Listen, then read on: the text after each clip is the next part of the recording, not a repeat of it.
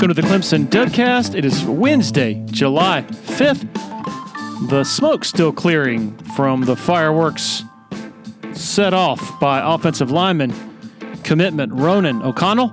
Our Paul Strelow at TigerIllustrated.com did a fantastic job covering that story, and of course, continues to have his finger on the pulse of all things Clemson recruiting. So if you're not subscribing already, now's the time.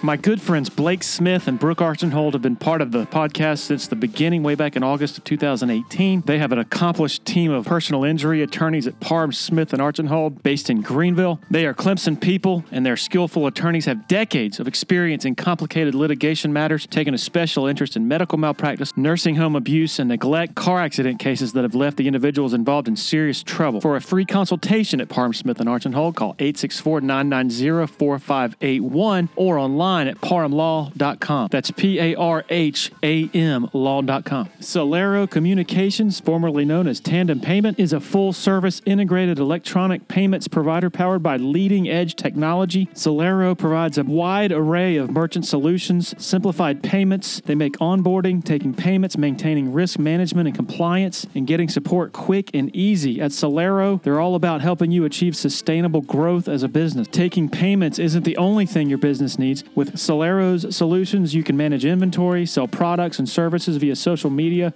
schedule staff, track sales, get reports, and much, much more. Find out more about Celero at celerocommerce.com. That's C E L E R O commerce.com want to share a quick word about Founders Federal Credit Union. If you've been to a sporting event in Clemson, you've probably heard about Founders already. They are the official credit union partner of the Clemson Tigers. In addition to that, all Clemson faculty, staff, and students are eligible for membership as well as IPTAY members. Its office is located beside the Walmart Neighborhood Market on Old Greenville Highway in Clemson. For more information, go to foundersfcu.com.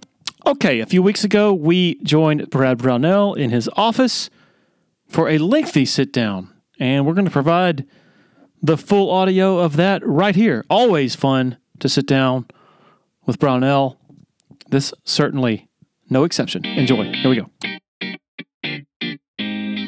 With starting with and like sort of your thoughts and emotions through that stretch when it went from, I mean, at least conventional wisdom was, oh, he's just put his name in and there's not much danger of him yeah. leaving, but and then him performing so well to, to then make it actually a viable uh, yeah. option.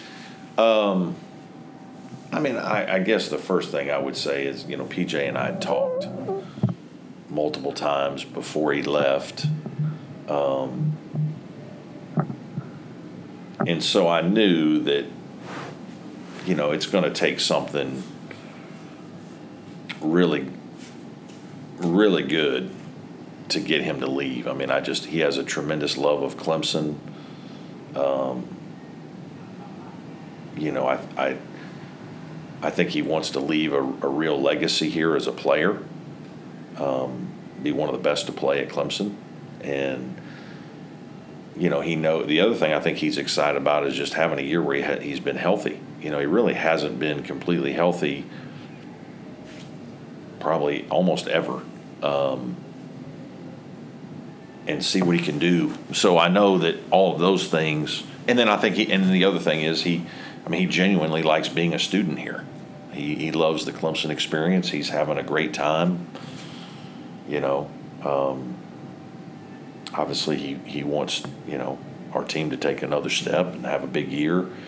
But he, you know, he loves Clemson, he loves hanging out. He loves his teammates. He he loves going and playing golf and in the afternoons and you know just going to the lake and just you know being close to home. I mean, I think he's just had a a really good experience minus the injuries, you know, and uh, so you know basketball wise, certainly he wants to play in the NBA, um, but he doesn't want to, you know, at this point in his career, he doesn't want to be the journeyman, right, to get there, or the um, uh, maybe the G League. Um, and so we had talked about all that, and so I know, knew that he, you know, again, a lot of it for him was more information gathering, and then just the other thing you get to do that guys want to do is they want to test themselves, right? They want to test themselves against other great players. That's what competitors do, and um, PJ, you know, hadn't had that opportunity to do it in this format, and he wanted to get feedback, and so it was a great experience for him.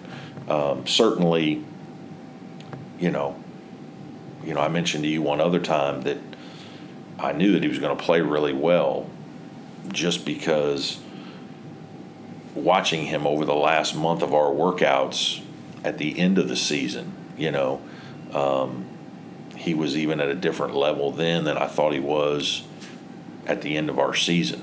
Um, you know, he had a very hard year. I think it was, people don't realize how challenging this year was for PJ and his family, frankly.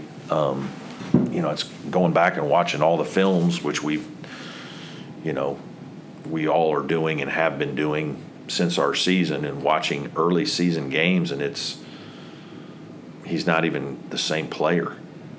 You know, it's funny. I'm watching the, the Penn State game that we won, and they had some little guard. We call it cowboy defense, drop coverage, and some little guard went right at him at the rim, and he couldn't even block the shot, and they scored. And it's like, I mean, that would never happen, you know, in February and it certainly wouldn't be close to happening right now with his athleticism back and and so I think but you go back and watch South Carolina game you watch you know like I watched the Iowa game uh, probably for the third time just the other day and you know it, we didn't even play him some because he just he wasn't moving very well and he really wasn't in a good headspace he also had a a death in the family, not his family, but a girlfriend's family who he was really close with. The father passed away, really heartbreaking, um, unexpectedly. So there just were so many things that were going on that he was dealing with. Um, you know, especially November, December.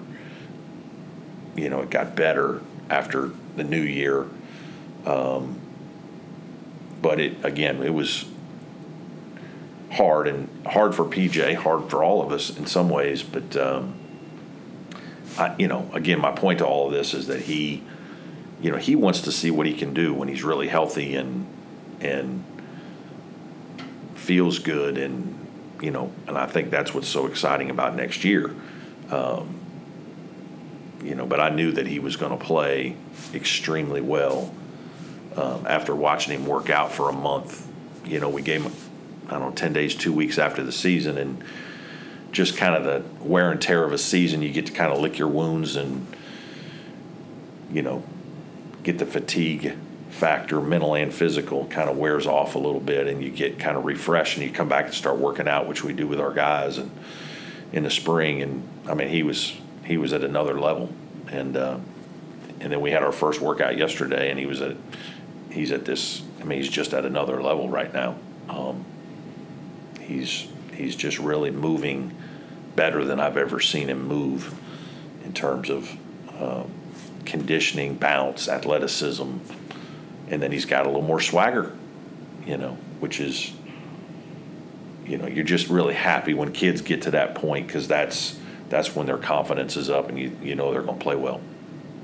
There's not a lot of common knowledge about how the NBA draft evaluation process works. Like I didn't even know. Like oh, there's a there's one separate from the actual combine, the the, uh, the elite, whatever. Camp. Can you just in layman's terms? Can you just sort of sort of? Well, the first thing, yeah, the first thing is, at least now, not all the, a lot of the first round draft choices and even others don't participate in the actual combine. They choose not to. Mm-hmm. Um, you know, it's same thing with a football situation. They may get they may come in and get measured and weighed and do some of the stuff, but they're not going to do the actual competition. Now, some guys do. Um, that's the camp that Hunter and PJ played themselves into. Um, before that, they were just invited to the elite camp, which is a you know um, another group of players that are you know even behind that initially and obviously those guys played in that for a couple of days and played very well and played themselves into the the combine. Um, but then obviously not everybody at the combine. You know, most of those guys, very few guys at the combine are going to get drafted. Some will, but um, you know, and I actually think that they're changing it to where they're going to force. I think it's next year that the NBA is going to make everybody be in the combine. Um, but what? So you, you that's that's what you see because that's on TV. In the meantime, you get invited to go do workouts with NBA teams, and those are usually anywhere from three to six players, and obviously you know that team puts you through whatever they want to put you through. They're different at different teams, uh, and so you know you might come in with two guards, two big guys, and two wings. You also might come in with you know four big guys and two guards. You might you might come in with you know Hunter Tyson might be there with six wings, and they're just they're obviously evaluating them all against one another in a variety of situations. And then there's the basketball, but then there's the the interview process where they sit you down and you know talk to you and get to know you and probably test you a little bit in some things there and and so you know Hunter because he's obviously where he is in his situation is he's worked out for shoot 12 15 teams by, by the time it's all going to be done pj worked out with i don't know two or three um, and so you're, you're kind of doing some of that playing your way into a combine situation, elite camp combine, and then you're gathering information all the while. Um, uh, you are allowed to have an agent now to help you in the process. Um, and then you, you kind of make some, you know, get some information back. We get a little feedback from from an NBA advisory committee, which you you give them the names of players right at the end of your season who could possibly, you know, put their name in the draft or want to get information back, and then we get some feedback on that, which is kind of anonymous info. Uh, we share that as well as some information that we've got from NBA folks that call our staff, um, you know, and then you try to make the best decision you can um, how, how often did you talk with him during that time? Once uh, a yeah, a couple times a week, once or twice a week, just. We know how much he loves Clemson, loves the program, uh, loves playing for you. Is it rare that you have a player, especially in today's world, that's like communicating with you so closely during that type of process, or not? Not so uh, I think everything, every situation is different. Um, you know, certainly, you know, I'm not calling those guys. You know, all the time. You try to give them space, right? You try to give them some space. Talk to them kind of before to help them when they're, hey, this is what you're going to face when you go out there. This is what, you know, these could even be some situations that you need to be ready for. And, and, you know, I do think that one thing that happens is when our guys do go out there in those environments, there's a lot of things that they've learned within our program, terminology, how we do things, how we play, that help them. And they that comes back as a benefit to us when they come back and you're like, well, how'd it go? Would you, you know, coach? It's we worked on all the same. We did a lot of the same drills we do, or we do, you know, we did this we worked off a couple of these same actions in three on three that we work on in practice. So I was very comfortable, and so that's you know makes you feel good and is reassuring.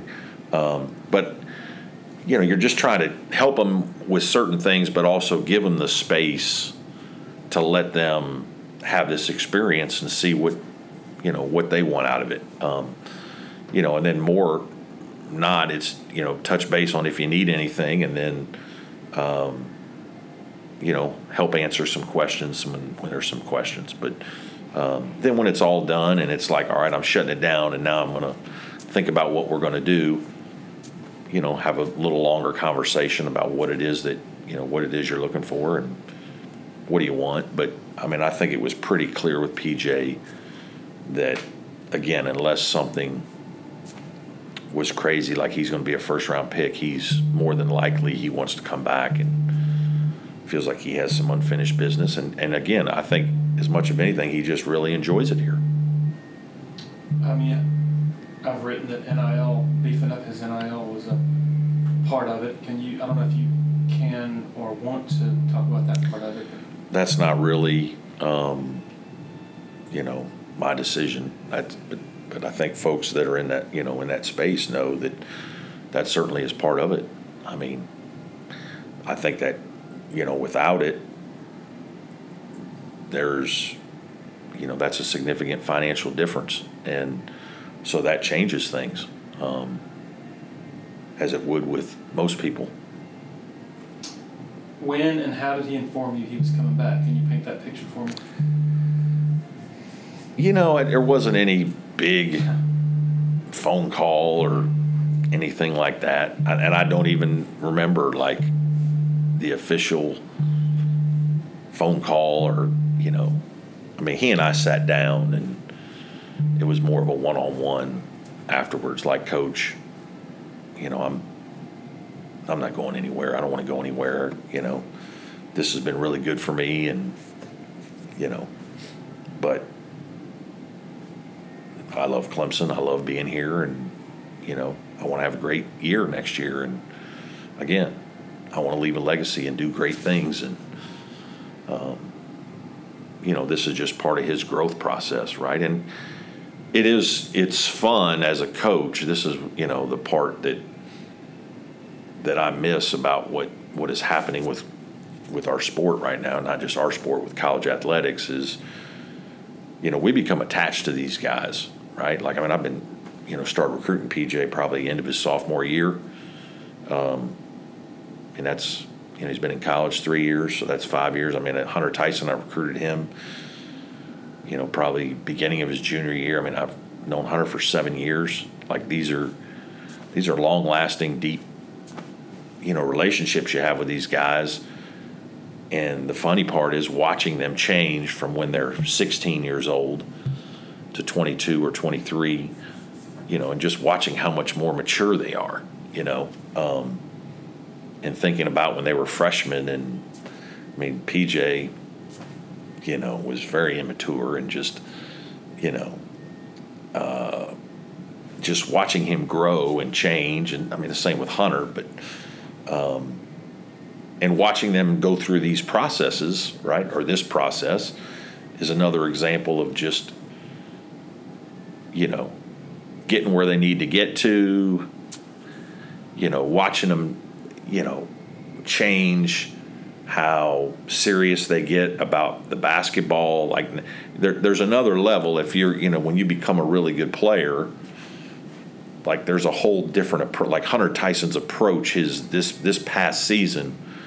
I mean, he was like a professional, and everybody else was, you know, college guys. Um, and I say that from the standpoint of, you know, he, I, I think I've told the story that, you know, he might, now he did, you know, he's a grad student, so everything's online. So it, the class part of it is easier in terms of time. He's not leaving. So he's got all day, every day. Well, he's, might have a nine o'clock weight session and he shows up at 745 and he gets his cup of coffee and, right, he sits down and goes and makes his oatmeal and, and you know he's he's gotten with the nutritionist of what it is exactly he should be eating, and so he's getting his deal, and he goes and sits down and watches Sports Center in a lounge and drinks his cup of coffee and eats and slowly gets up and then changes and you know goes into the weight room at 8:40 for a nine o'clock lift and gets himself stretched out ready to go, and then you know lifts, and then when he's done, he goes and shoots for 45 minutes with a GA, you know,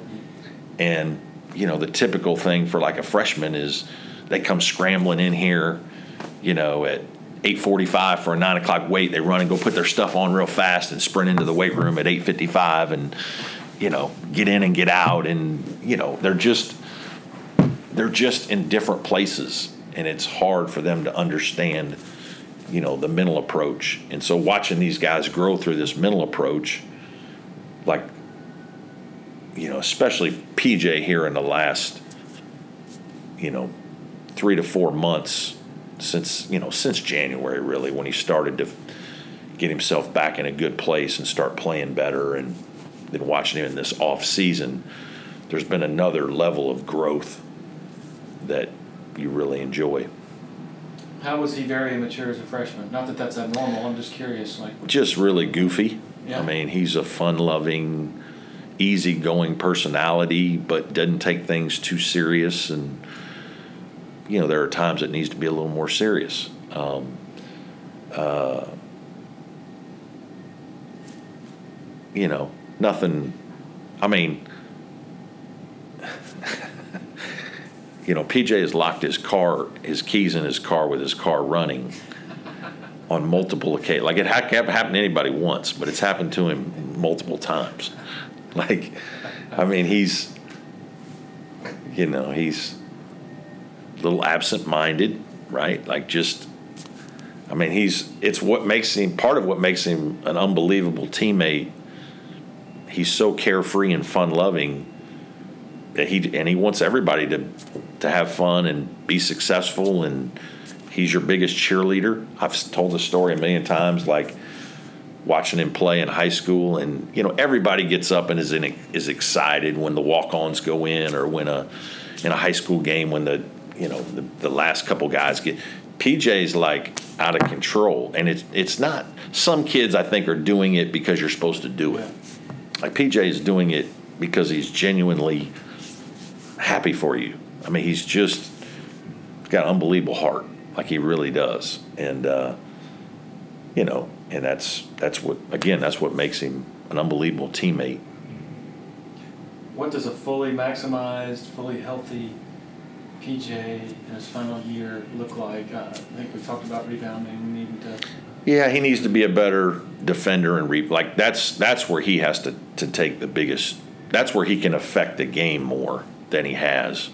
Um, his athleticism, blocking shots, rebounding, you know, just ball screen coverage, defense needs to be better, right? Like those those are some of the things that guarding people out on the floor needs those are things that because everybody knows he can shoot the ball. He's got good touch. He's got incredible hands. Um, you know his knowledge of the game has has grown uh, a good bit and will continue to because he's even into it even more. Um, but defending and rebounding are the two areas that he's got to help our team t- you know be better on a consistent basis, and that's you know where his athleticism and physicality and size and conditioning. You know, the other that was another thing in terms of immature.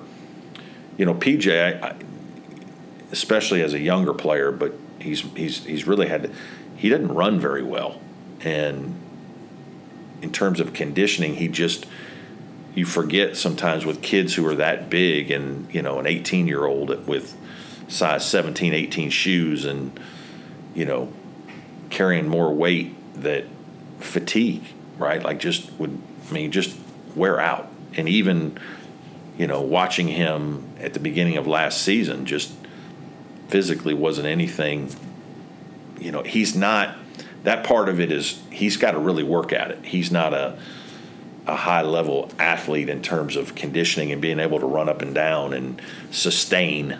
That's that's that takes real work for him. Um, and that's where he's at another level. And you saw some of it playing in the combine, and it's something that I talked to him about. Is hey, buddy, you got to show people that you can get up and down the floor. You, you, you know, they have a view of you as a plodding big man, you know, with big feet, and and you've got to show that you can get up and down and you can move and and. Uh, Again, that's why I think when I saw him this spring, the four weeks leading into it, even in that four week period, by the end he was he was at a high level, and it's continued right now um, because he knows that that's he can control that, and that's you know he's got to control that with everything he does, and he's you know that's one thing he and I will talk about. You know, here at some point real soon is just you know diet and when you get to a certain level, it's not as easy to to get better. Like you've got to change little things because you've already made a lot of bigger improvements. You've got to, you know, incrementally, you've got to do more different things now. And uh, So his conditioning and diet and um, getting rest and sleeping and and maximizing is is something that will become really important for him. People say rebounding and defense comes down to want to, but it sounds like the want to for him is not in the game itself, but just preparing, putting himself into the. Yeah, a little bit. It, it yeah. I mean, he'll have plenty of want to. I mean, has, has he always had a you know defensive want to? Some, but I think when you're you know when you're not in great shape and you're again when you're a young player, you've never been in good shape. And for big guys, you know, that's really hard. The physical, like I mean, Aamir Simms used to just wear him out. Like it was, and Aamir Simms was a grown-up senior. PJ's a freshman. Hey, they weighed similar, but it wasn't good weight, Yeah. you know, for PJ. And so, and then just the mental, how much the mental wears on you um, when you're trying to figure it out uh, is challenging. And so, you know, PJ will have plenty of want to, and as he's gotten older, he's gotten better with that. But it's he hasn't been healthy to be able to move like I mean his sophomore year even the guy's playing with a stress reaction, and eventually is you know. I mean, he got a stress fracture, and he's he's fighting through it. So like, he's got plenty of courage and toughness. It's not, but there's also some mobility and athleticism that you just don't you just don't have it.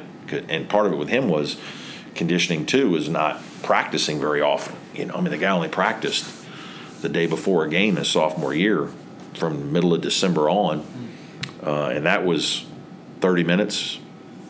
I mean, it was just enough to get him to where he could, because he does. PJ does need need rep, like it, he needs reps. He he. It's not naturally easy. He needs to go through things. Um, and again, that's that was part of the problem with this year was he just wasn't, you know, his body had to be careful um, for a long time, and uh, now he's in phenomenal shape and he's moving unbelievably well and he's practicing consistently at a high level. And again, I think you'll see all that. Can we dig into how the pursuit of uh, Girard started and like just sort of the Yeah. play by play of that with the visit? And I think that you and Yep. Yeah. visits. Yeah, we just uh, obviously, you know, it's one of those deals. People a lot of times ask, well, you know, you you you get uh, you have information, so you're you're kind of hearing. All right, here are all the new. Here's the transfer portal, and then like here's a highlighted uh, list of all the guys going in today, right? And then obviously it's updated every day, and so everybody kind of gets this, right? and uh, you know at, at, different times of from when the portal opens into the season until it ends you know there are different times and cycles when hey there's a lot of names going in at once there's you know um, then it starts to slow down and um, so joe's name goes in and coach Donlon, you know we obviously we're very familiar right played against him and know him and uh, know him as a player. And, you know, we kind of talked about it as a staff. And is that, you know, a guy we think would fit? Yes. Um, Coach Donlon um, gets on the phone, makes a phone call. And uh, one of the things was that Coach Girard, or Joe's dad actually played for John Beilein um, a million years ago. And so Coach Donlon had worked for Coach Beilein. And so, you know, it made it a little easier for, hey, that opening phone call just to, you know, talk about some stuff like that. Um, you know, I think there was, from Joe's standpoint, you know, Joe, because he had played against us, there was familiarity there. Hey, so he knows how we play. He's been to Clemson twice, I think. Um, played in the gym knows what that's like, knows our team, knows we have Chase Hunter, knows we have PJ Hall. Like, knows we were you know really good last year, finished third in the league. Um, so there's some. He wants to win. I mean, so there's some things there that, um, you know, okay, that's good. Well, I mean, when a kid like Joe Girard goes into portal, he probably has 40 phone calls. I mean, it's literally overwhelming.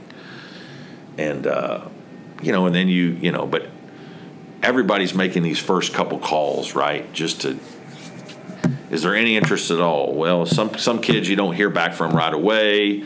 Some, somebody may give you, ah, I'm going to stay close to home. You know, you're trying, again, this is like speed dating, so you're trying to figure it out as quickly as possible without wasting time because you got to, you got other guys going in and you're, you're juggling, you're juggling balls here at times, trying to figure out who do we really have a shot at? Who do we not have a shot at? You know, when you do these things and you finish second or third, there's a lot of time wasted in, in a situation where it could be affecting other recruits. And so you're constantly managing all of that a little bit. Um, but we got good feedback initially. Um, you know, and every time, you know, I would call or Joe would or Billy would call, you know, Joe would right away respond. And just so, probably not responding to everybody, right? Like it's just, and so you kind of get a little juice off of that. Hey, it seems like it's going well. And then, all right, the next hurdle is they're starting to have people in home visits.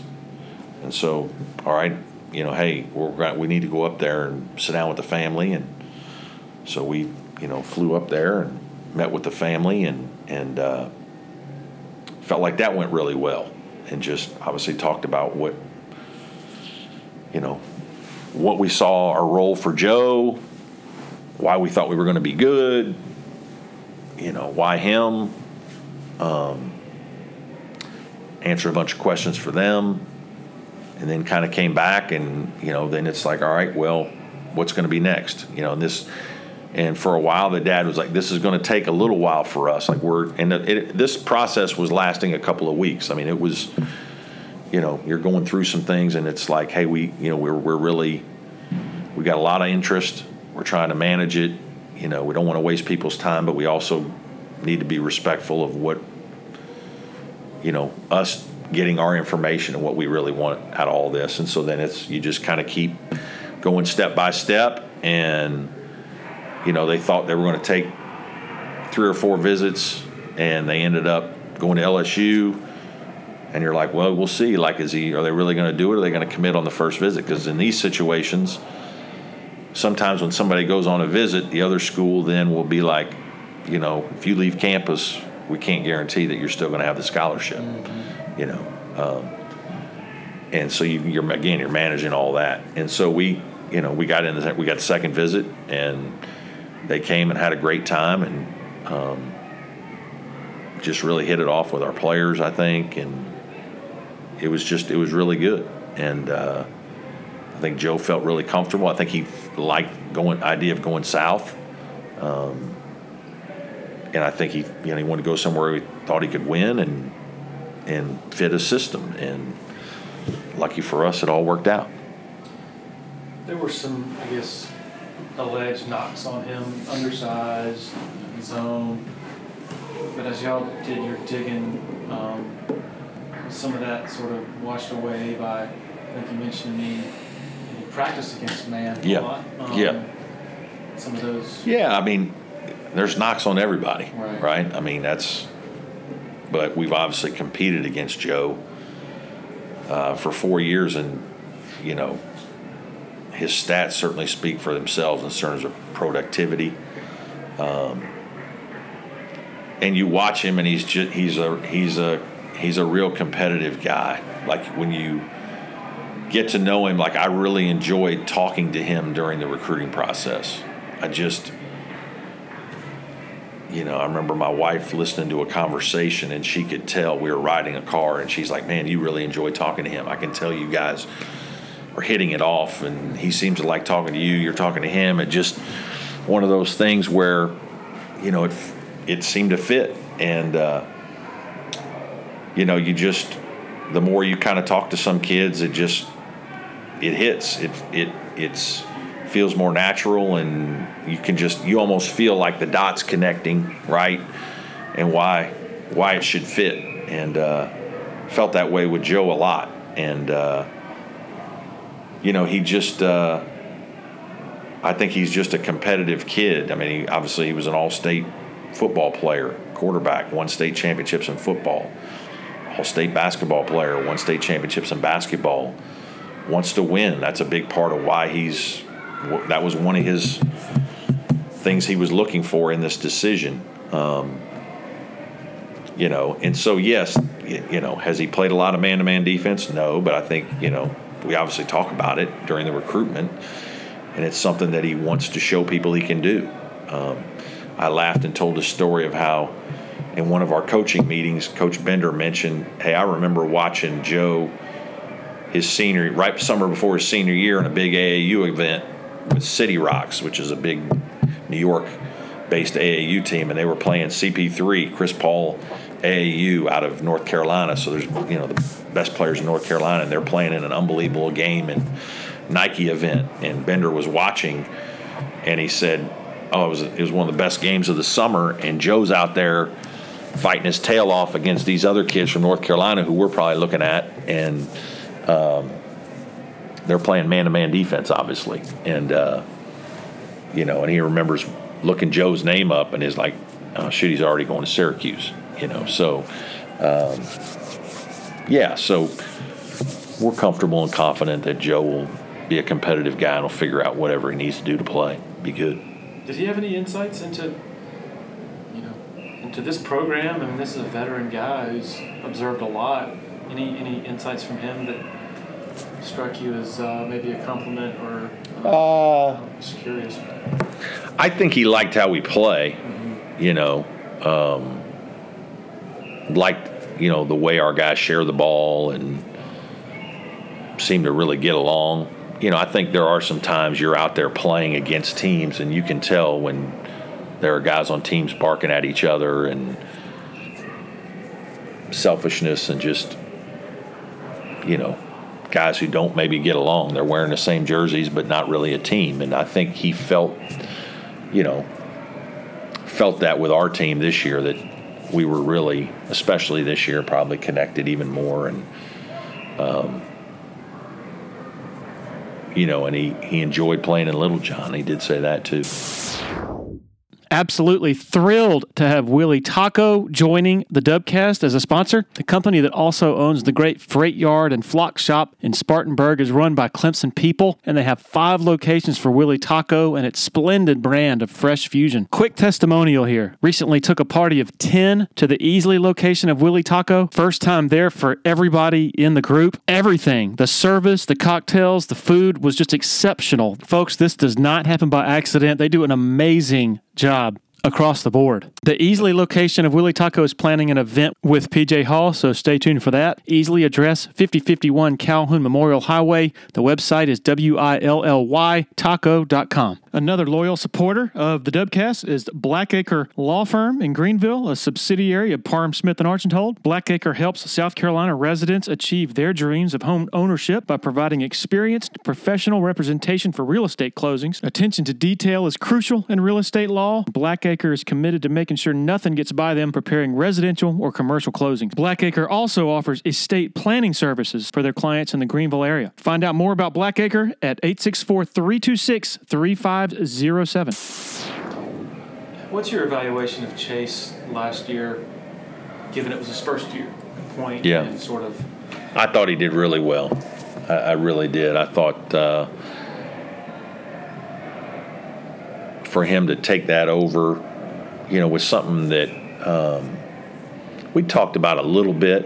Um, and it was, you know, I was confident because I'd seen him every day in practice. Um, and so I knew that he had the ball handling skills and the, I knew he was really good in decision making out of pick and roll because we we you know used to run some things for him when he wasn't at the point to get him the ball and pick and roll and let him make decisions even you know when he was playing the two or a three. Um, but I do think uh, the part that I probably underestimated, um, and he underestimated, um, is at the front of your defense guarding the ball. There, there's a wearing effect there that, um, and it's it's that's different from guarding guys off the ball consistently. Uh, it's it wears you down. Um, you know, you're going to have to defend more ball screens. You're going to be put in more pick and rolls. Um, and that's probably an area of improvement for us moving forward next year. We've got to, we've got to, you know, we, we kind of made a, dis- I made a decision. It was, you know, it was hard. It um, you know, one of the best things I did last year was uh, we went to the big line. After we lost to Loyola, we went to a bigger lineup, uh, moving, you know, not playing the three guards and playing Ian Schieffelin and RJ Moore at the four, playing Hunter at the three. Um, and it helped us, you know, helped our rebounding. It helped us defensively have more length. Um, it, you know, it wasn't as easy to come to that conclusion at the beginning of the year because PJ wasn't able to really play as much. And so we were like, ah, we need, you know, we're going to need Ian some at the five. And he, did play at the five with Ben. And Hunter needs to be our four. And, you know, we've got Hemenway healthy. And so we got Hemenway and Galloway and, and Chase, which is fine. And, you know, to be honest with you, our Sweet 16 team, we had three guards with Shelton, Marquise, and, and Gabe. And so it was kind of like that going into the year. I think that's how we thought, especially with PJ's situation. Um, but but not going that way and going bigger and moving Hunter down ended up helping us defensively because we didn't have as much ball pressure from our guards as maybe in some years. And Chase fighting through all of that was probably an area that there was a wearing effect there. Um, and, you know, his backup just being a freshman, his brother, it, it, it just, you know, we need to this year apply a little more pressure from the guard spot. Chase is going to have to do a, a better job of that. Um, and again, our guards are a little bit a little bit older, have a little more experience. So if you need to play them some, you can. Um, but that was probably the area that was the most challenging part of it for Chase, not the offensive part of it, the decision making or the running of the team, or you know, he did a really good job of all that. Did the wearing effect though affect some of his offense and playing through contact? It could. It could. Yes, yeah. I do think there were times. Um, you know, he did not shoot the ball as well in ACC play. He shot it very well from three in the in the non-conference. In the league, he he, he did not shoot it as well. He kind of went through some struggles, um, and I do think there was some wear and effect there of yeah, playing 30 minutes, bringing the ball up versus pressure, handling the ball, um, and that's you know again, Brevin wasn't uh, Brevin was more of a shooter and a direct driver of the basketball than a dribbler.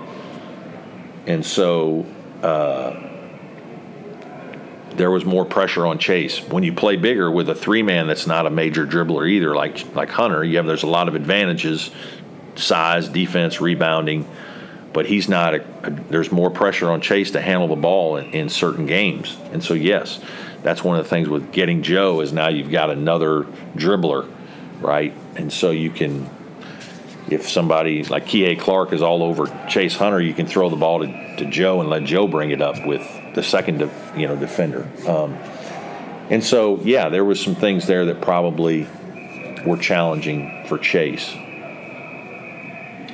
Hunter Tyson was just such a dominant presence. Like you could just feel him in the building. Yeah. How do you I mean, I don't know if you can replace it, but how do you Yeah. begin to compensate for it?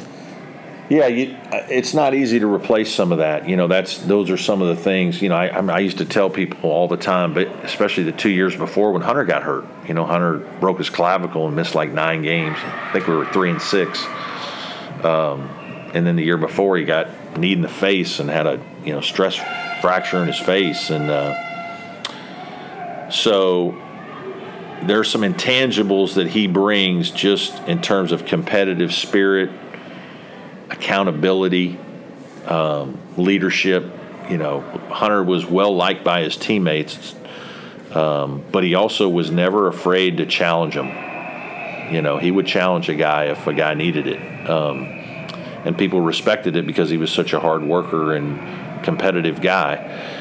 I think you know some of that rubbed off on PJ. PJ see, uh, has seen that, and as the year was going on last year was becoming more vocal as a leader, and so that'll be a something for him. I think Chase has to take another step. Um, that's not as natural. Chase isn't a natural talker, but we've talked about it some, and you know he knows he has to be a little more vocal. Um, I think Joe can bring some of that as well because he is a, an older, mature player who's a hard worker, and um, I think will be respected for what he knows and but I don't think it's easy. I think you know some years there are there are uh, things about your team that are just better, um, cohesion, leadership, um, and you don't do sometimes as a head coach. You know that's not as easy to to do. Um, but last year's team was uh, was I mean, they were tremendous in terms of the way they approach things and. When you have such infusion of newness from elsewhere, does it take longer for things to sort of sort of yeah. congeal mm-hmm. the early part of the season? Yeah, I think as a coach, you have to you have to be mindful of it, um, and you got to try to create situations where you can you know develop growth within your team and and you know the first thing is if guys don't like each other um, you know it, it's going to be hard um, and that's one of the risks of the portal is you don't always know some of the guys you're recruiting as well as some of the high school kids that you've recruited for you know two years 18 months whatever it is.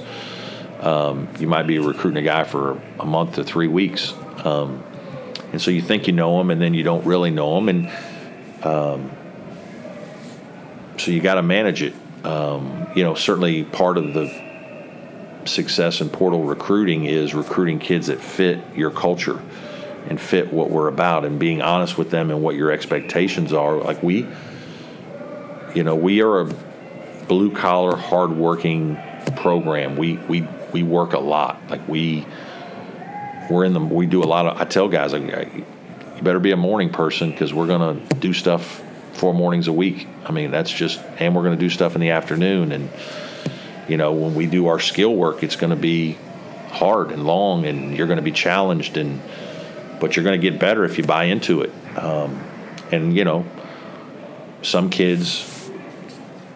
Uh, I don't think really un- understand it you know, even Joe got a little taste of it this week in his first week of, man, I got to get in a little better shape.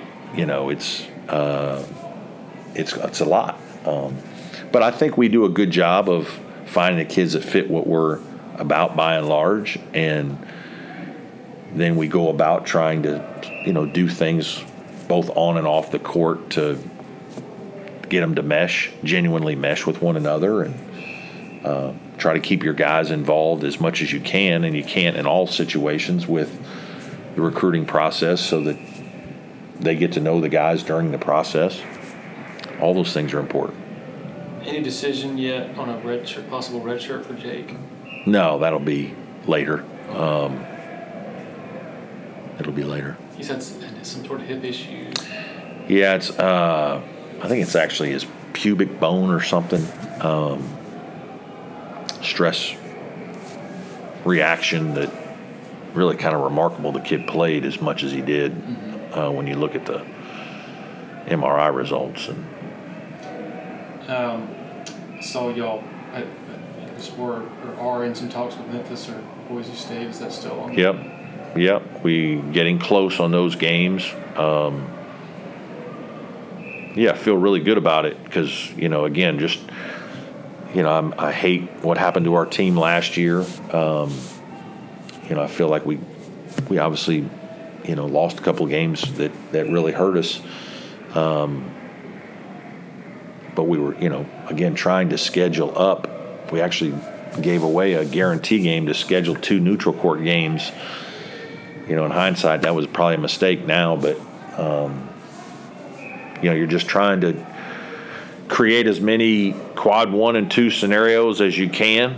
Um, and Boise and Memphis are both teams that, when you do the metrics on them, they're quad one and two games. Um, and so you're trying to create again environments that give your your team opportunities to play meaningful games, and uh, so a home and home with both of those guys uh, is likely.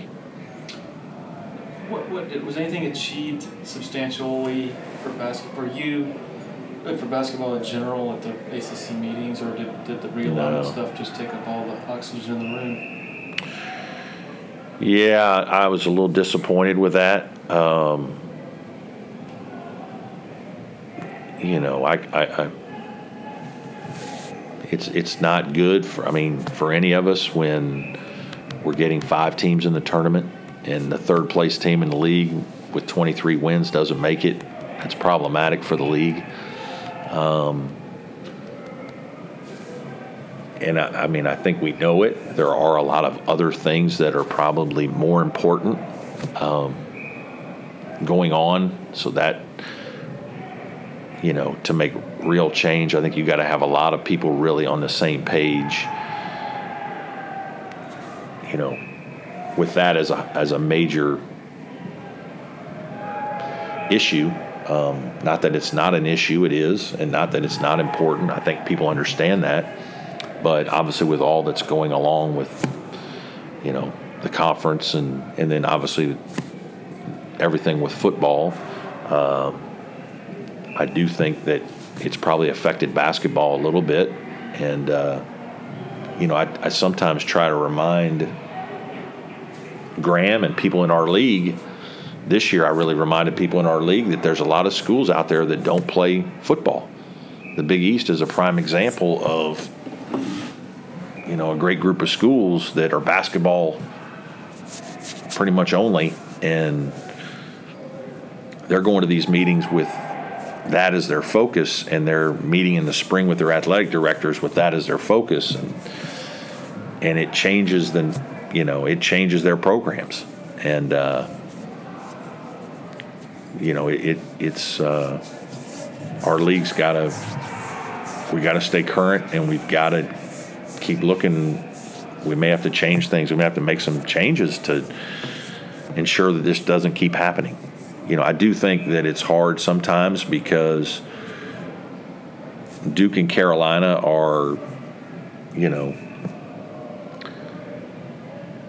certainly the flagship programs of our basketball conference, just like Clemson and Florida State football are for football. And when if one of them are down, I think there's a, a narrative there that you know hurts the league a little bit. And then even the Syracuse and Louisville and you know, I mean those are basketball schools, um, and when they're not as good, the narrative of your league it's it's hard to beat that. Um, you know, one of the frustrating things that I learned after the fact was that Bubba Cunningham, the AD for North Carolina, uh, was on the committee, and we all have a we all have somebody that is looking at our league, each league, a couple of leagues, and I think I don't know who our guy was, uh, the commissioner of the Southland or somebody like that. But when they were talking about the ACC schools, because North Carolina was one of the schools in, under consideration, he really couldn't be involved. and man, I thought that I didn't think that was good for us. Um, and so I know from talking to him that he was shocked that you know that we were left out and a couple other schools in our league maybe went ahead of us.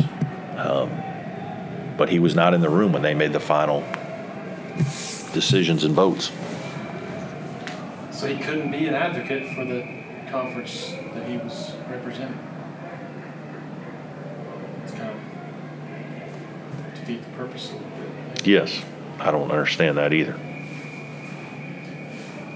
They, are they doing enough to promote the league in basketball? Um, Um, I think our, you know, I, I just think there it, you know, it, again, it takes everybody and it, you know, it takes your, your TV people. I think it takes your, you know, um, your administrators. It, it takes your conference office. I just, you know, it's it's it's just really competitive. Like because of the importance of the NCAA tournament, it's just it's gotten so competitive. Um, you know, the SEC. It wasn't that long ago that the SEC was struggling. Um, I do think that the SEC getting more money for their TV has helped their, you know, all their athletic departments um, to have more money to spend on coaches and facilities and different things, and you know they've narrowed the gap. Um, you and I have talked about the, in your mind, there's more, sort of perception wise, there's more emphasis on the 13 rather than the last five. And if you look at the last Six five, years. six year sample size, that it's quite impressive how Clemson stacks up in the ACC. Do you, do you I just wanted to give you an opportunity Yeah. to, to No, I, I mean, I think I, I obviously see both sides of it, right? I mean, I certainly understand that I've been the coach at Clemson for a long time, and I'm extremely thankful and, you know, don't take that lightly. Um, but it is a different, it's a, it's, it's a different job now than it was.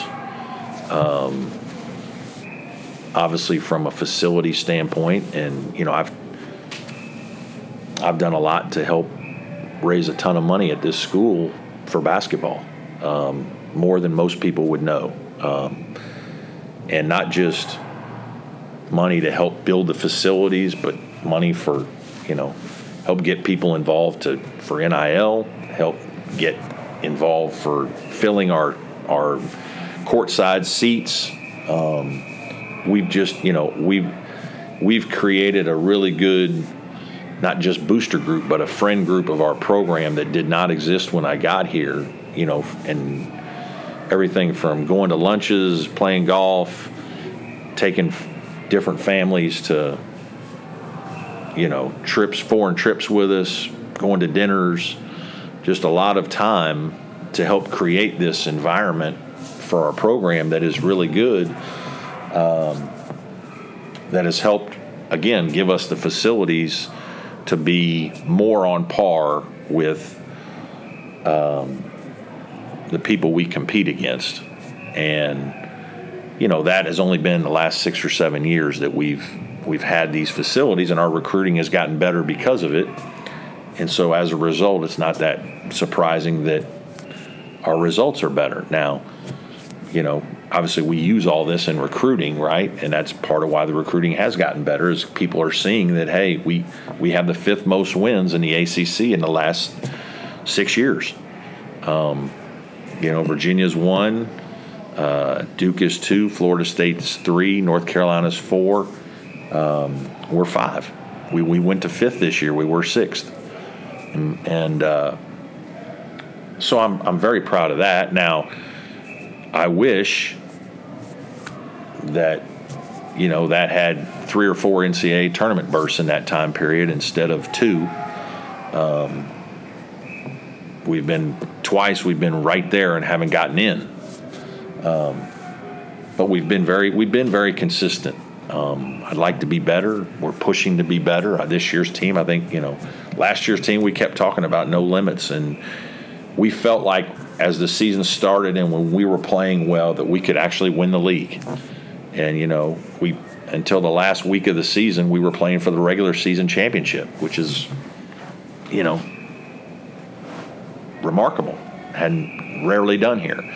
This year's team, we're hoping we'll have an opportunity to do the same. Um, so yeah, I, I think we've we certainly have elevated the program in the last, you know, six years or so. But I, I understand that, you know, I have been here, and so, you know, I understand why people, you know, are looking at all 13 years, and that's fine, and that's part of it too, and that's fair either way. However you want to decide. I'm just our recent recent success. I do think is something that I, I'm very proud of with our staff and players, and um, you know, we're trying to build on that. I missed uh, Clark. Do you? I mean, obviously, you don't need him to be another Tyson as far as shots and minutes. What What do you anticipate his ideal niche? Yeah. You know, I'm an, I'm anxious to see because I know you know one of the reasons. I mean, the main reason why he left NC State was he, I just don't think he felt like he was utilized enough. Um, I think he's a good player. Um, I don't know his game that well yet. He's been hurt, you know, and he's going to be. It's going to take a while for us to get him. He actually had uh, hernia surgery, uh, sports hernia surgery, and so it'll be another couple weeks before he's really cleared. Um, he's got great size. I mean, he's all of six nine, I think. Um, I liked his nose for the ball. He averaged six and a half rebounds a game. I thought we needed that. We needed another rebounder. Obviously, Joe Girard is smaller. Our guards didn't do a great job rebounding last year. Um,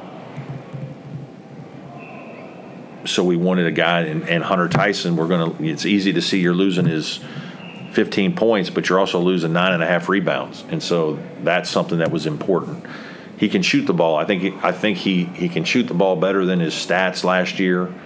Um, we'll put a lot of time and energy and effort on that, and I think he'll shoot the ball better.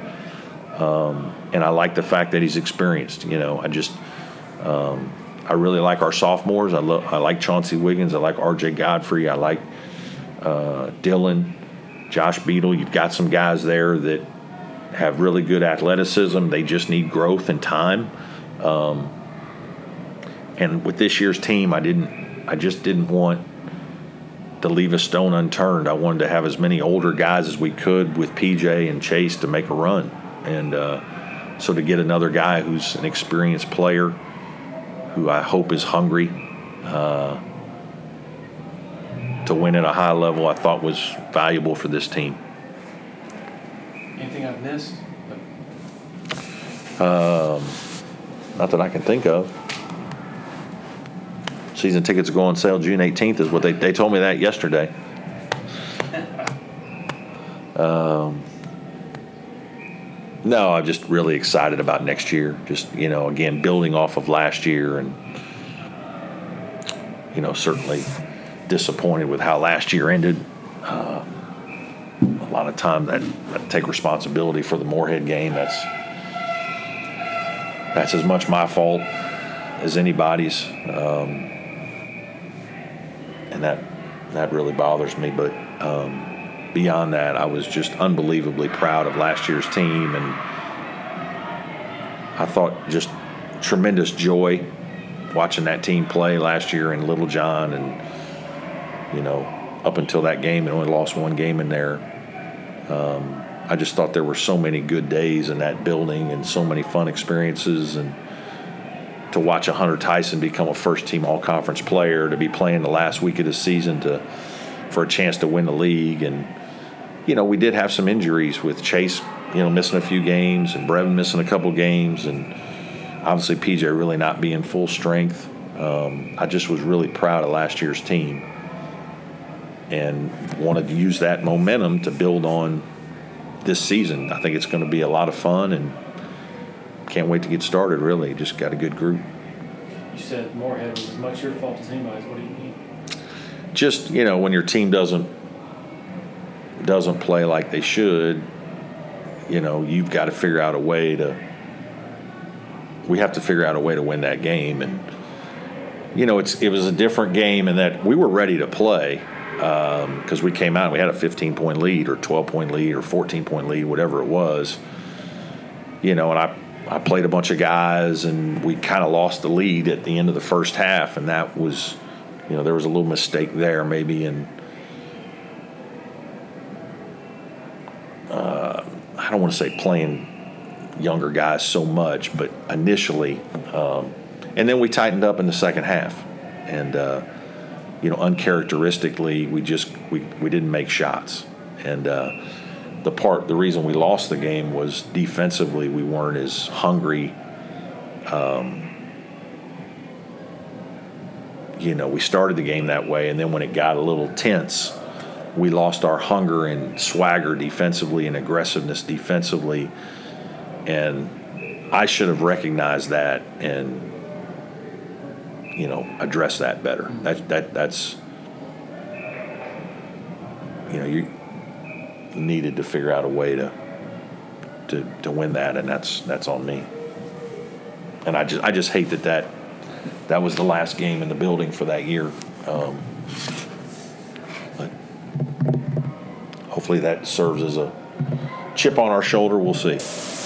If you're in the Columbia or Sumter or Pee Dee areas and you're in any way interested in buying and selling a home, commercial property, land, need to consider reaching out to Uptown Realty. They're based out of Sumter and run by a friend of mine, Patrick Enzer, big Clemson guy. used to cover the Tigers in a newspaper capacity, longtime supporter of Tiger Illustrated, longtime listener to the Dubcast. The home buying process should be an enjoyable experience, so let Patrick and his staff do all the heavy lifting. All you got to do is pick up the phone and call 803 774 0435 or go to uptownrealtysc.com. When you're ready for a complete renovation in your home or business, open the door to more with Harris Home and Harris Commercial. Their local experienced team will totally transform any room space from beautiful floor coverings to construction to finished details. Harris handles every step of your renovation process, whether it's a kitchen or living room or an industrial or educational setting, like some of the positively stunning work they've done at Clemson University. Go to discoverharris.com and experience a total renovation transformation from Harris Home and Harris Commercial. Okay, not long after our sit down with Brad Brownell, the news broke that Preston Greene, who coached at Clemson or the, was the strength coach at Clemson back in the day under Brownell and a Clemson grad, was coming back to Clemson. So we thought it important enough to get uh, Brad on the phone to reflect on that hire. Here we go. Yeah. Um, you know, at the end of the uh, first off, Justin McClellan was really good. And, uh, did an unbelievable job for us for three years. He's, uh, you know, hate to see him go, but um, happy for he and his family because they're from up that way and have a bunch of family in the Philly, Jersey area. And, um, you know, so, and Villanova is actually where he kind of started in the business. Um, you know, he was, I think he was a GA there and um, spent, spent a good bit of time there uh, initially, and so that's kind of the guy that retired there was kind of one of his mentor, first mentor, and then, um, ironically, Preston I think kind of became his second mentor when he was down there in Florida. And, um, Preston was actually the guy that recommended Justin to me. He was at Florida working with women down there, and, and you know, every time I've had an opening, I've always called Preston to see, you know, um, if he's got somebody that he really trusts that that would be good for me. And uh, you know, the last time um, he obviously recommended JMac, and uh, so that was kind of a natural situation. Um, and so then, you know, it's really, uh, you know, fortunate a little bit. He, you know, he left here. He worked for me for a year, I think it was only, uh, and then you know, left and went to Florida to work for Billy Donovan. Um, you know, at the time, I don't think we really even tried to match what they were offering him uh, to keep him, um, which was a little disappointing. I remember you know, hating losing him because I thought he's just really, really good, and and uh, you know, he's since I mean, he's become one of the one of the better strength coaches in basketball. You know, in the basketball world, he's a guy who people call all the time. Um, you know, he's been offered a million jobs at a bunch of different schools, and um, he's he's just uh, very well respected in the profession and recommended a, a, a bunch of guys to, um, you know, strength programs all over the country. Um, but it was kind of a unique situation when Mike White left uh, Florida. He did not go with Mike to Georgia, and uh, you know, I didn't really get into all the details of why. Um, a lot of times, coaches will bring a strength coach with them, and I think uh, Todd Golden did. And so, um, ironically, you know, Preston was looking last year and ended up going to Miami. Um, and obviously, they had a great year, but I don't think he loved it down there. And you know, I've kept in touch with Preston throughout this, you know, throughout the whatever ten or twelve years since he's been gone, um, and called him, you know, like I said, on multiple occasions. He still has family back this way, and um, you know, I I think he made it known that you know this would be a time would be he would think about coming back, and uh, so it's worked out great, and this is his first week, and you know I'm ecstatic to have him. He's he's just really good at what he does, very knowledgeable and tremendous energy, and very passionate about what he does, and you know he'll he'll continue making a major impact. And obviously, because he and you know he mentored Justin, um, you know I think it should be a seamless transition for our players in terms of it's not going to be a, a drastic change in how things are done, you know, philosophically. This might be a stupid question, but what does when you say I mean, what does a, what does a really good strength coach look like? What what does that materialize into that a coach and that people can see? I think the first thing that people you know, um, you know, realize need to realize is how much time those guys spend with your players. You know, like if you think about it in the summer, uh, we have eight hours and we have four hours of basketball and four hours of strength training. Um, and conditioning, whatever you know, that's that's all different. Can be anything. Um, so I mean, that's half the time, right? And then if you think about guys um, who are trying to add weight or you know lose weight, whatever it is, you know, they may come in for some additional work on their own. Um, and obviously, strength coach is usually there to monitor it. And uh, so that relationship um, with that guy becomes extremely valuable. Um, and you know, it's like PJ Hall right now. I mean, we talked about it a little bit earlier in the interview. I mean, he was a young, you know, talented, you know, uh, but a kid when he got here, right? And uh, I mean, he's a he's a big time grown up man now.